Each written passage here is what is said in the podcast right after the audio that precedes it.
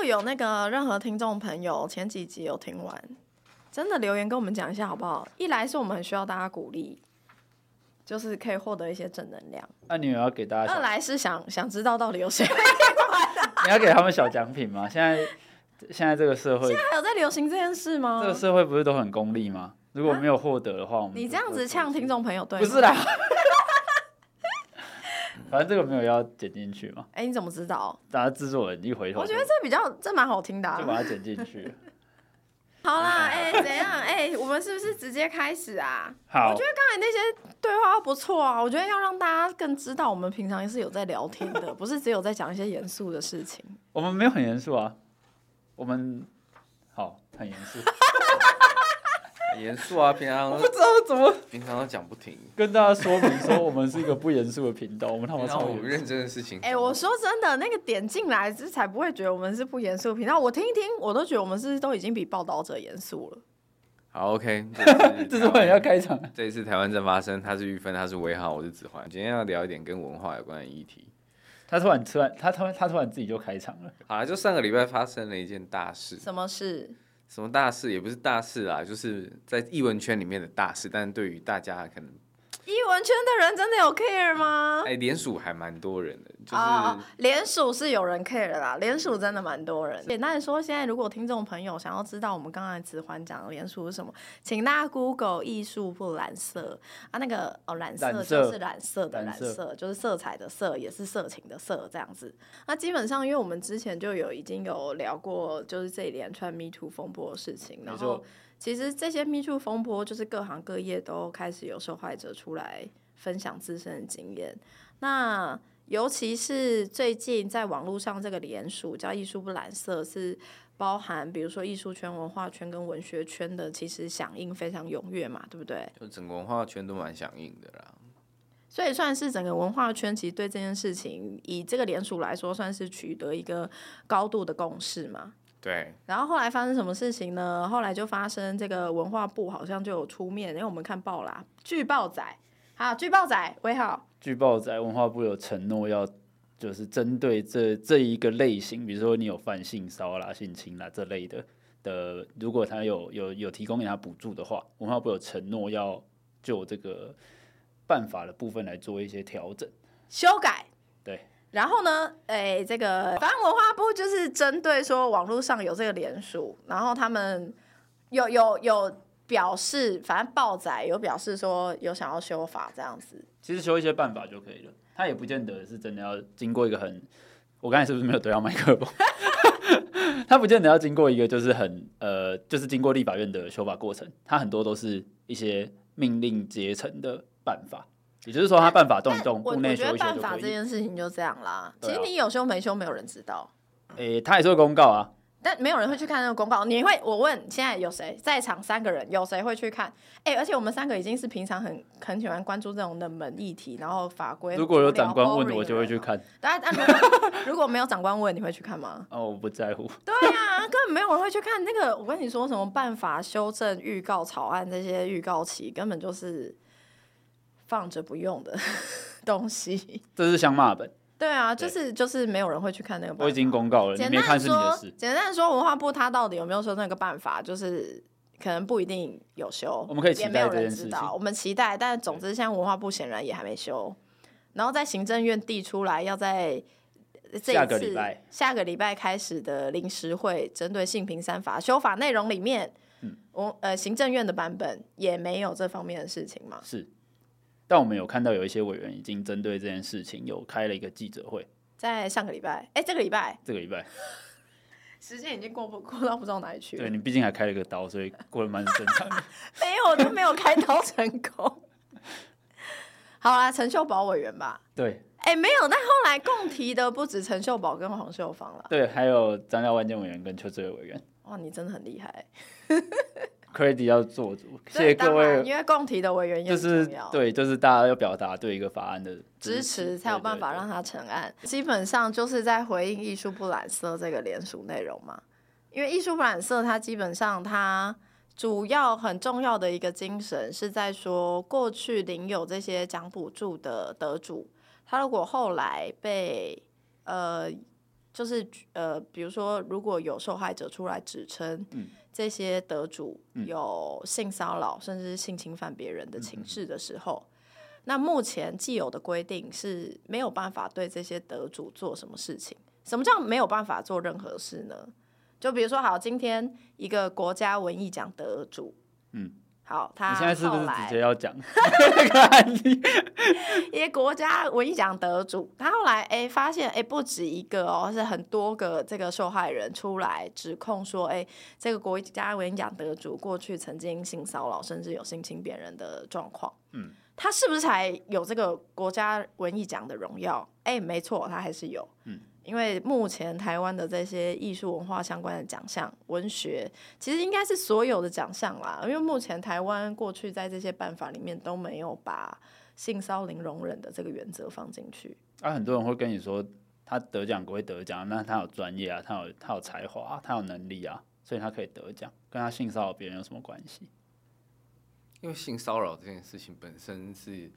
你会去执行性，你会去做这种事情，你本身你的良知跟你的这个人就是有问题。我在扮演一些就是，所以就算你创造的时候，你很有才华，你创造出来的东西都是基于你这个有价值观扭曲，而且也是变做出变态行为的人所创造出来。就算他再怎么好看，他都是由你这个变态人创造出来，所以我予以否定。这是艺术不染色的一个精神。我觉得除了刚才子环讲的事情之外，还有一件非常重要的事情是。呃，我们过去在访问陈怡的时候，哎，如果有听众朋友还没听的话，可以回去看前几集。好，#hashtag 零零几，OK，就是我们过去在访问陈怡的时候，其实我们陈怡有聊到一个非常重要的概念，我觉得也是现在性骚扰的事情开始有很多受害者出来讲之后，我觉得大家可能或多或少会感受到，可是不一定可以直接明确讲出来，但基本上它就是一个权势性侵的状况。权势性侵是什么意思呢？就是今天当一个加害者跟一个被害者，他其实本身是在一个权力不对等的情况下，大部分时候，也不是大部分，应该所有时候，For example，加害者拥有比较高的权力。OK，那他可以从各方面的角度，比如说他比较有话语权，比如说他比较有人脉，比如说他掌握一定资源。可以去影响到这个被害者，他不论是在他个人的生涯的职涯追求，或者是他对于艺术创作的一些追求上面，他可能具就是这个加害者对于被害者具有绝对的影响力的时候，那这样子的情况下，性骚扰跟性侵犯是特别容易被遂行的，就因为加害者本身他他他握有权力关系，他在权力关系里面是比较有权力的那一个，那为什么刚刚？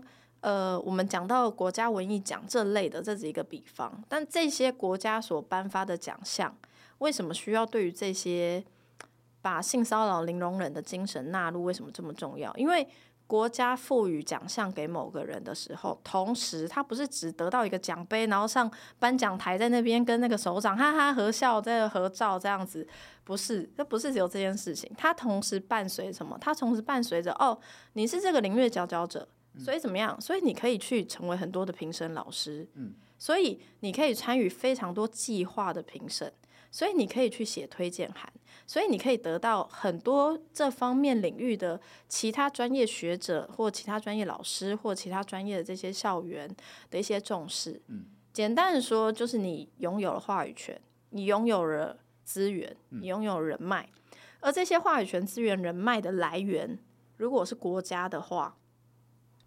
那这一整件事情就变得很恐怖，就是今天国家赋予了资源跟话语权给某个人，结果这个人透过这些权利，他去性侵或性骚扰了别人。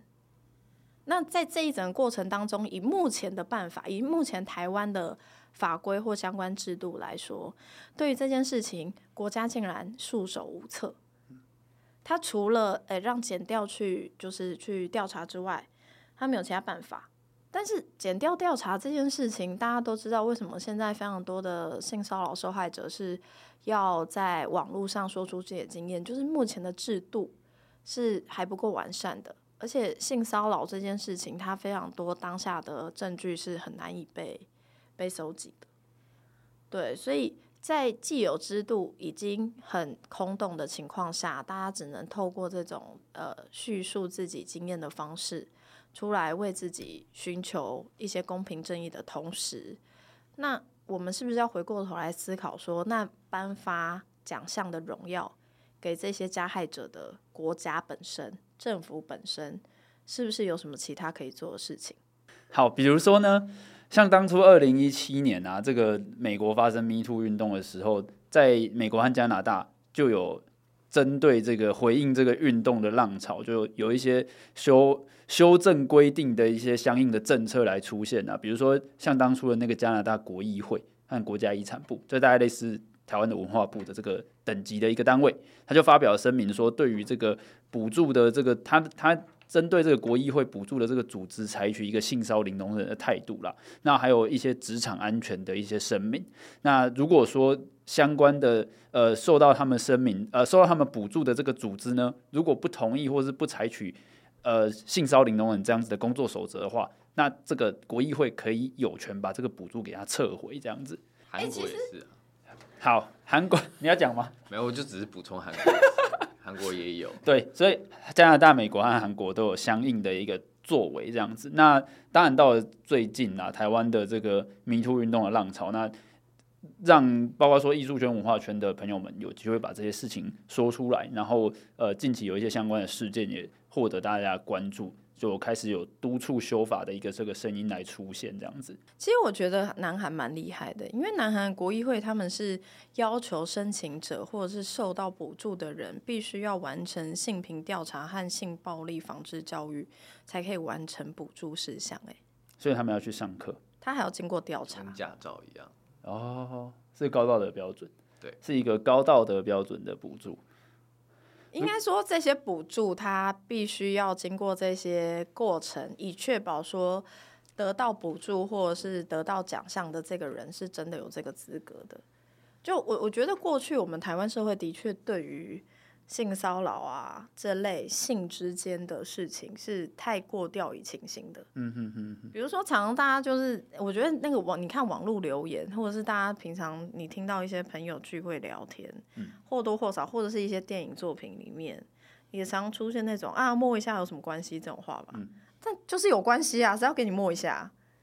嗯。看，而且为什么每次都女性被摸一下有什么关系？也现在也有男性被摸一下的事情啦。但是我的意思是说，就是。我觉得这就是一个文化面的，对，任何人都不应该被摸一下。但我觉得这就是一个文化面的问题啊，就是过去台湾社会长此以来的社会文化是比较漠视这一块的，所以现在有一些反省。现在有一些反省，所以这次临时会要来大修法。对，我们看到超多的，有几个版本，我没有数，很可怕，二十几个，不敢数。那个条文对照表表不知道怎么做。呃，观众朋友、听众朋友不晓得说条文对照表是什么话，一个二十几个版本的条文对照表，干我什么事？什么叫做条文对照表？啊，条文对照表基本上就是你各版本的法案并列在一起来去做比较啦，内容之间的差异啦，文字还有精神上的。我要有一张表，上面要显示所有的这次，比如说所有的意见会诊在同一张上面，然后我们要去做同一个。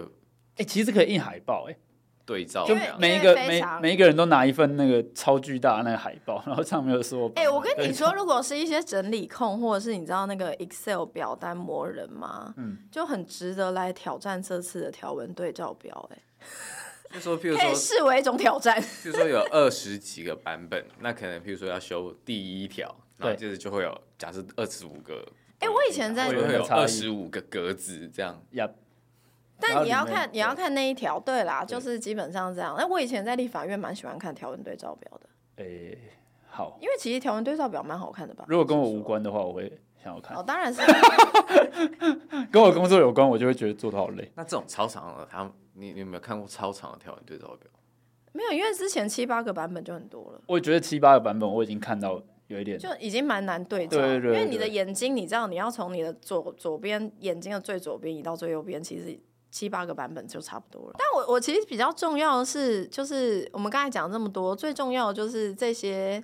其实我觉得都是这样子啊，就是你今天看到有一件事情不应该这样子，然后我们都会期待制度性的改变。嗯，期待制度性改变，就希望未来不要发生同样令人难过的事情嘛。是。那那个制度性改变现在有没有发生？有，因为有几个立法委员，包含陈秀宝委员、黄秀芳委员，要要全部再讲一次吗？全部再讲一次。张廖万坚委员、邱志伟委员，他们就共同提案，要求把刚刚我们提到的这个艺术不染色，然后公共课责这样子的精神、性骚零容忍精神，要放入这些奖补助办法里面，要全盘的去检视跟修改这些办法。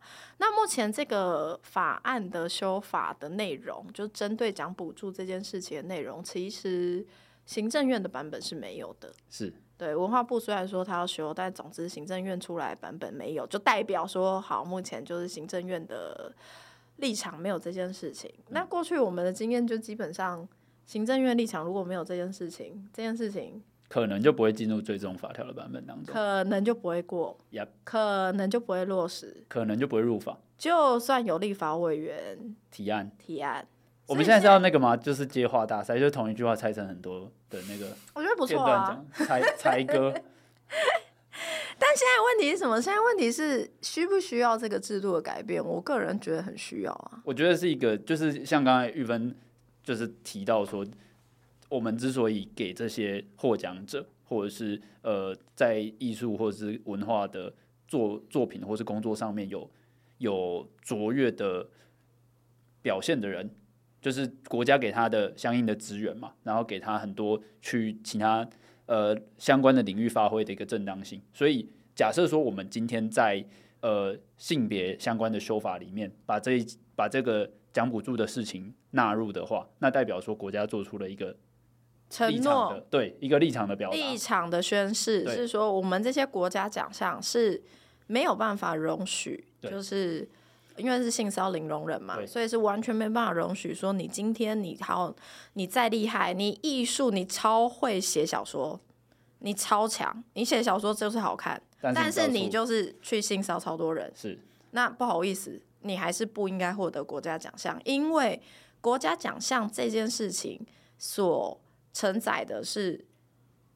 就是你知道国家奖项这件事情是一个国家荣耀，然后它会有一些可能奖金什么，那也是来自于人民的纳税钱。嗯哼，那他给你这些这些创作者荣耀，一部分也是希望让你的创作可以继续精进。是，但是你的创作的精进不应该奠基在别人的痛苦之上。是，我觉得这是最重要一个精神。这是一个负责任的态度了。这是一个负责任的态度。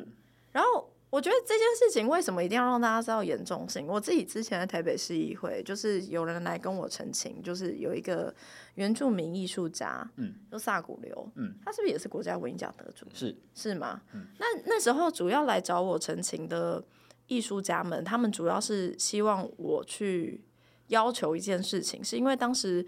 呃，网络上已经有非常多萨古流的性骚扰甚至是性侵的受害者出来讲话。当时那篇文章叫《小镇故事》吧，在脸书上也是蛮多人分享转贴的。因为但是那时候还没有这次的 Me Too 的事件，呃，这么大范围的流传，所以那个时候可能注意到人不多。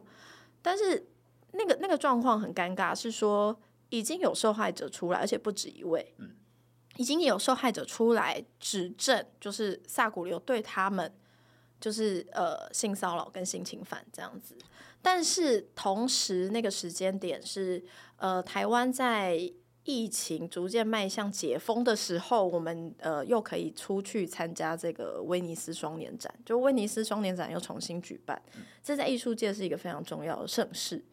那当时北美馆作为推荐的单位，那。大家知道，其实近年这些国际参展，台湾都尽可能的希望以展现台湾独特的文化，比如说原住民族文化为主。嗯、那萨古流他就是一个呃原住民文化的呃艺术界的大佬，所以当时台北美术馆、台北市立美术馆就推荐了萨古流去参加威尼斯双年展。嗯、那对于很多被受害者来说，就这件事情其实是对他们来说又是。二次、三次甚至四次伤害，嗯，因为这个侵犯我的人，为什么可以领着国家补助，去参加一个就是国际享誉盛名的一个展览，而这个这个推荐资格甚至是政府机关推荐的，那难道这个人对我的伤害不算什么吗？不算什么吗？难道一个人艺术成就太高，他可以以就是踩着别人的尸体去追求他的艺术创作吗？难道可以这样吗？那当然是不行。所以我当时就有开记者会，要求北美馆撤回萨古流的这个推荐资格。那当时北美馆回的很明确，什么？他直接说他们找不到相关的法令，可以撤回这个资格。他们因为有跟萨古流签合约，大家可能不知道，其实国家颁发这些奖项跟补助是会跟艺术家签合约的。那那个合约里面，因为已经签了，所以他们现在如果因为这件事情撤回对萨古流的推荐的资格跟相关的奖项，他们会违约。会违约代表什么？萨古流就可以找律师告北美馆。嗯，所以那个时候对行政机关来说是一件很很荒谬的状况。嗯，就是因为没有法律依据，以至于你说北美馆觉得。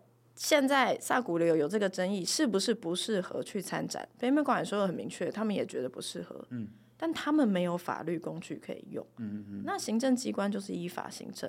他们今天跟萨古流这个艺术家签了合约，然后他们现在要片面的取消这个资格的时候，他们是会被告的。他们会被告不是他们自己的事情，是就台北市政府被告，因为是台北市政府北美馆。所以，那对于任何一个在那个行政单位。主管职的人来说，你要去要求他个人去负担这个决定的责任，其实都是不公平的。嗯，所以问题出在哪？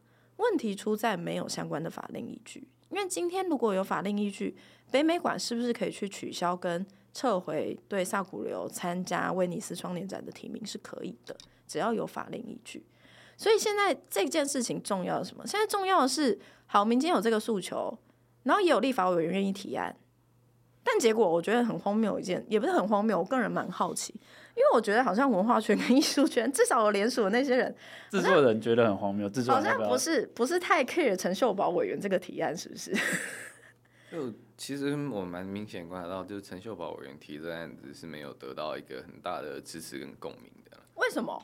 就是我我我我比我比较不懂是好，比如说我今天参与了一个联署，代表我希望这件事情可以落实。然后现在有立法委员提案，就代表哎、欸，他提案有立法委员提案是第一步，是他就进入整个提案的程序，所以他就有可能讨论的可能。那最后讨论讨论，有可能就修法，有可能就变成正式法令，有可能我们未来就不用，就是未来还要看到像萨古流这样子的人。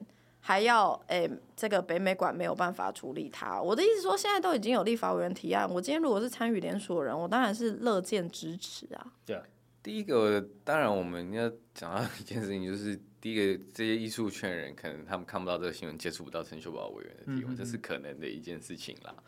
然后再来另外一件事情，我也是就是以我的观察来讲，就是其实之前这前一阵子，就文化部说他们要来，嗯。做有一些有一些作为，是这件事情好像就让他们觉得 OK 了，买买单了哦，真的 OK 了啊！只要说说就被唬过去了。对，我觉得有些人有些人他们会觉得哦，那好像是有达到这个诉求。他真的有修吗？有人真的去看文化部有没有修吗？哎嘿，听众朋友们，然后再来就是他们，我觉得我觉得大家也不知道，我觉得大家要，我觉得我们刚刚有提到，刚刚黄飞有讲到，就是关于法律依据这件事情，我觉得。我觉得，我觉得大家可能也不太清楚，就是为什么这件事情是变委员有提修法这件事情是重要的。我不懂的是，我我现在为什么我觉得这件事情重要，是因为其实要让一个委员提案没有那么容易，因为他还要获得其他委员的联署支持。那在这个过程当中，其实是非常多觉得这件事情重要的幕僚也好，或相关的工作人员的努力，但。今天这个提案，如果是因为社会上有一些民众觉得重要，那有立法委员发现了，那也愿意提案之后，却得不到认为这件事情重要的民众的支持，这件事情本身非常吊诡，而且这个状况很容易让关心这些事情的委员们会感到泄气吧？对啊，今天大家扪心自问，如果是这样状况，你费了一大一大堆心力，然后努力的。去提了这个相关的法令的修改修正草案，嗯、但结果关心这件事情的民众看起来对于你这个提案毫不在乎，漠不关心。那你多少心里会觉得，那我为谁辛苦为谁忙？以后也不会帮你了。哎、欸，这是我说的、哦。我我就是人之常情，但是我觉得要先强调一件事情，我觉得要先让可能这些人们或者是大家现在一知道一件事情，就是为什么这件事情要透过立法院来修法，这件事情很重要。我们要建立一个法源，对不对？嗯、对，然后让他们这有立法院建立了这个东西之后，文化部他就一定要去行动嘛。嗯，文化文化部跟所有的公部门都要依据这件事情去行动，然后去修改他们讲补助办法。是，他们全部都会去做到艺术零容忍的这个精神。所有的只要是性骚零容忍，对，性骚零容忍，只要是公部门的所有的有颁发任何奖项的，甚至甚至超出文化这个领域的，只要是有，比如说建筑界啊、教育界啊、教育界什么师多奖、体育什么什么，通通都要。纳入这一件事情，对，这是陈秀宝委员提案很重要的精神，没错。对，然后他自己基本上他是超出所整个所有领域，然后再就是我们的公部门就不需要必须要有采取行动。但是今天如果就只是，比如说文化部说，哦好，那我改一改我的这个国家文艺奖的办法，嗯，我也来改一改我们国艺会的这个颁奖办法，还有很多其他的办法哦。那其他 是不是非常非常细？地方政府啊，文化局啊，或台北，光是台北市啊，或什么的，这些他们其实也不一定会需要采取动，他们有这个强制力在这个里面。所以，我们我我我们透过修法这件事情，才能够去达到一个，那刚威浩这样讲，就是。有有有跟我讲过一个词，叫做这件事情是动摇国本。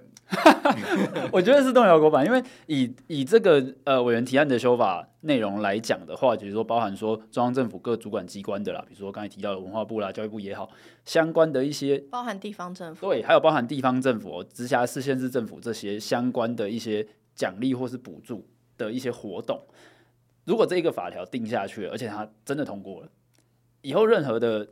在地方政府也好，或是中央各级主管机关办理的这些奖奖项啦，或是比赛，假设真的那个得奖的得主，或是领有奖励的这些人，领有补助的这些人，他拿了奖，拿了补助，但被发现说他有性骚扰的情事，嗯，这个相关的主管机关就有法源的依据，可以直接把他追回来，或是撤销，或是废止，或是只补部分的钱给他。那而且还是，而且还是有办法说。停止他的补助一段时间，就那算是列入黑名单。对对对对，就类似那种这这种概念。所以以法律高度定在性骚扰防治法里面一个条文，而且是这跨跨部门，然后跨主管机关去定这个条文，其实是我觉得它彰显了一个就是国家的立场，就是我告诉你这个事情不能发生，我不容许这件事情继续发生。就基本上这是一个非常进步的提案。对，老实说是这样子。那我觉得再回应一下说，我知道，嗯，照子桓刚才讲说，有一些人会觉得啊，那就文化部去修改办法就好啦。我必须要讲，嗯，今天秀宝委员这个提案没有通过或没有修法成功，文化部可不可以去改办法？可以。台北市文化局可不可以去改办法？可以。北美馆可不可以去改办法？可以。但这奠基在什么事情上？这奠基在第一个啊，这些相关的局处首长，他非常有这个意识。嗯。第二个，他愿意主动做这件事情。好，除了主动，这非常人治。好，我们就不管。好，在人治也都没关系，反正台湾人民很习惯人治这件事情。好，人治也没关系。但真正重要什么？我觉得大家就是各位听众朋友，只要扪心自问就好了。今天不管是不是公务员啦，你自己在做工作的时候，你是不是？多一事不如少一事，大家谁想增加工作量？现在大家已经低薪，然后又高工时，都已经这么辛苦了，为什么会想要增加工作量？那你去修改办法这件事情，是不是增加工作量？是，对，因为这件事情是一件，哎，你如果不修改办法，它反正也有一个原本办法，也是继续，呃，就是这个常年这个运行下来也没有什么大问题，只是很多性骚的被害者，这个一直看到受到的。一直看到加害者可以得到这些奖项荣耀，然后受到二三四次伤害，但除此之外好像没有什么问题。那这个办法是不是还可以继续运行下去？可以。那今天如果没有一个比较上位的法律去要求你要去针对这些办法纳入性骚扰容忍的精神。有办法动起来吗？我不敢说没有。我觉得当然，就是今天如果有非常有心的地方首长或者是中央主管机关的首长，他非常有心在这件事情上，当然还是有可能动起来。但这真的就是自求多福。嗯就你就只能烧香拜佛说啊，希望这个首长真的是对这件事情很上心，然后真的去启动。然后不然有另外一种方式，就是今天有立法委员提案，他如果真的提案修法成功，那不好意思，不管你这个机关首长用不用心。哎，不好意思，反正现在法律就是修改了。哎，他就写。你只要他就写在那里，你不去修改办法，不好意思，你这个机关，你通通，你年终的这些相关的审计单位就会来写在他的审计报告里面说，哎，性骚扰防治条例已于这个一一二年七月几日修法，那你应该修改这个办法，你没有去修改，那你就是这个你这个机关失职，你这机关失职被写进审计报告会怎样？会被立法委员拿出来问。会被地方的县市议员拿出来问，然后怎么样？你这个相关的承办的单位的承办人也好，中间主管也好，科长、课长什么长，这个相关的首长，你的考绩会不会受到影响？多少会受到影响？那这个是什么？这就是法律的力量。那今天如果大家不重视这个修法，那就是回到我刚才讲的第一条路，大家自求多福，烧香拜佛，希望这个机关首长他在一个完全没有任何人要求，也没有强制力的情况下，为自己去修改办法。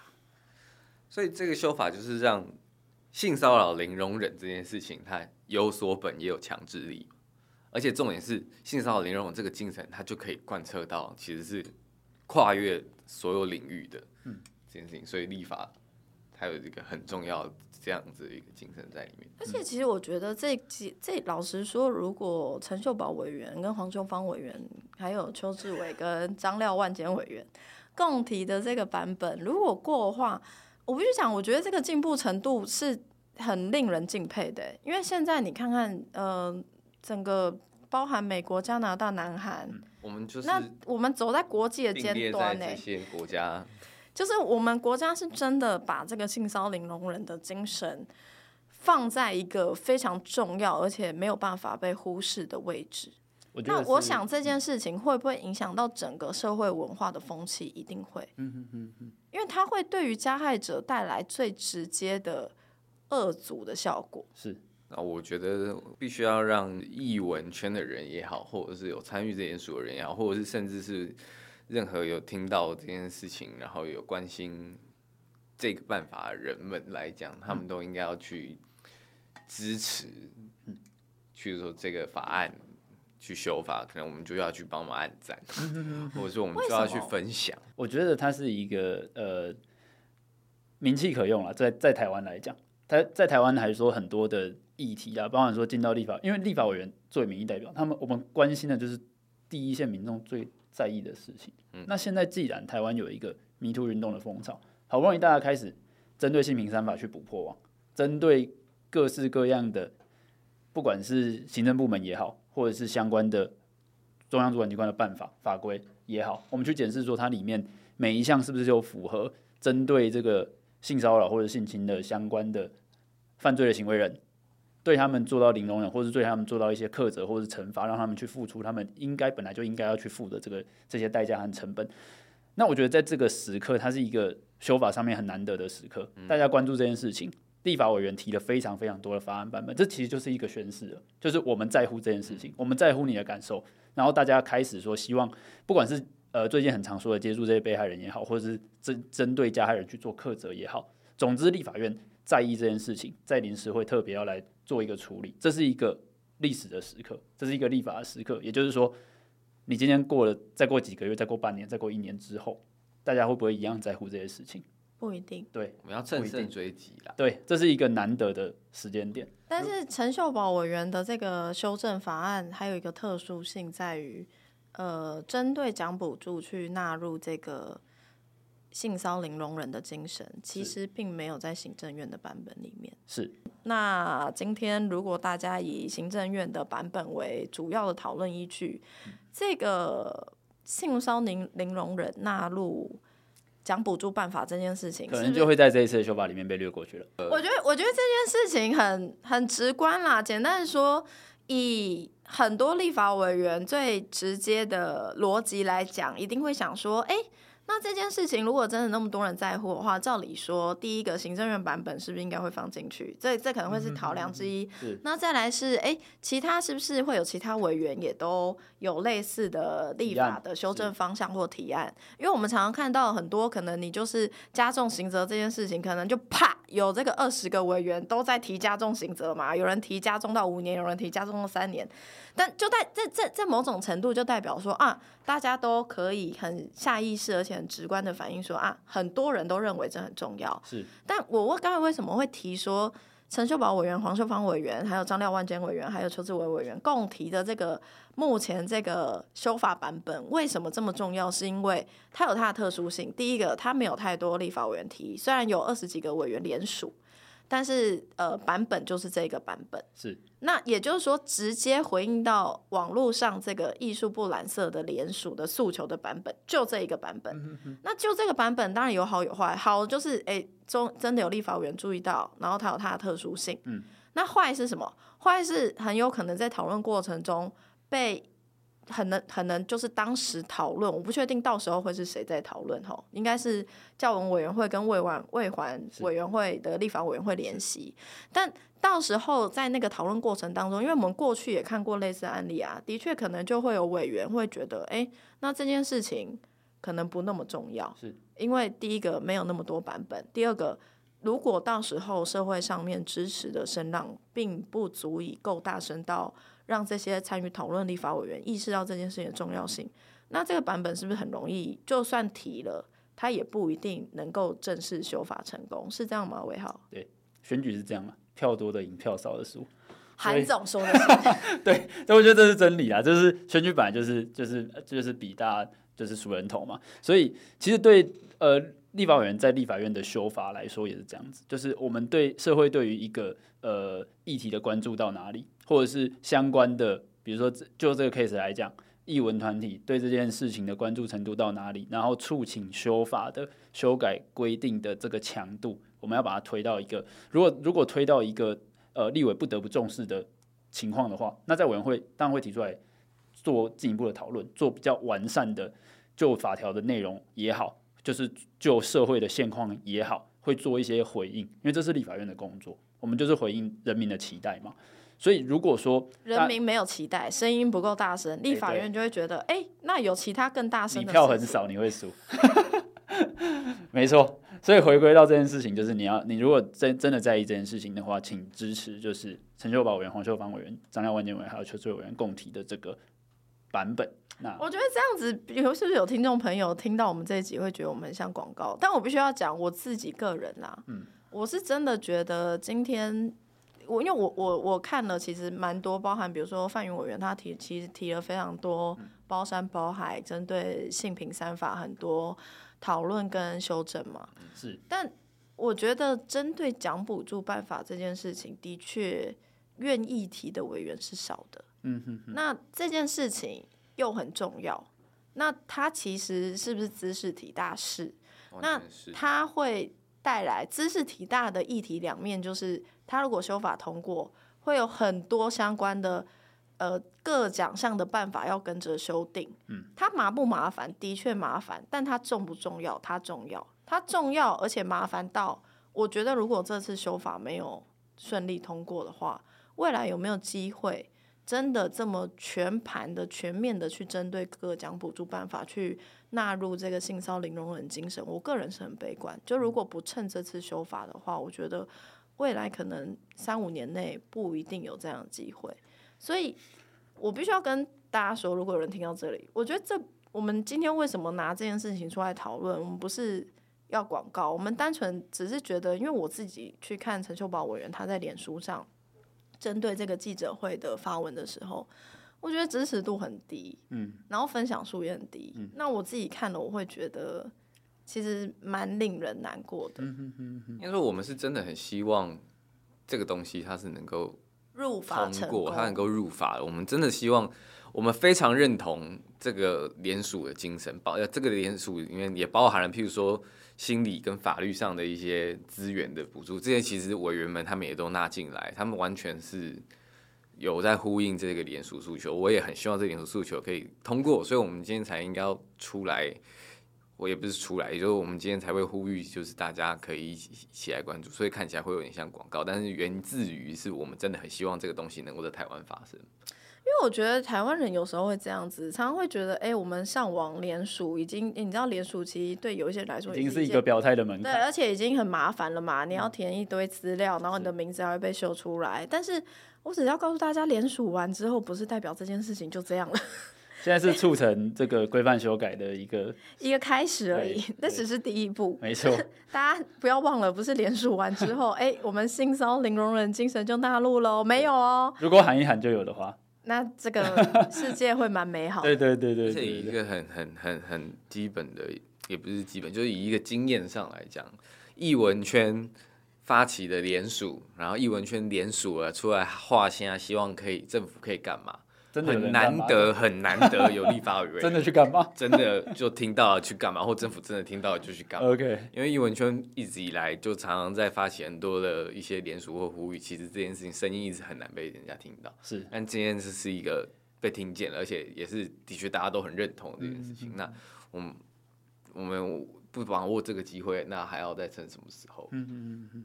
所以真的希望大家可以给呃提案的委员们一些一些鼓励和支持啊。那当然也，如果说你认同这件事情的话，也是呃透过相关委员的社群啊，或者是打电话到他们办公室也可以表达说对委员的支持。那对，希望说委员提出来的这个法案，可以在后续立法院下个礼拜要开始的临时会。或者相关委员会的审议里面可以获得充分的讨论。那各位如果在意这件事情的话，呃，不管你已经联署了也好，或者是平常就有跟朋友在分享相关的议题，也希望说可以关注这一次的事件，然后让这关注这个议题的声音和声量可以更大，然后让立法委员们都可以一起来在意这件事情，来做进一步的讨论。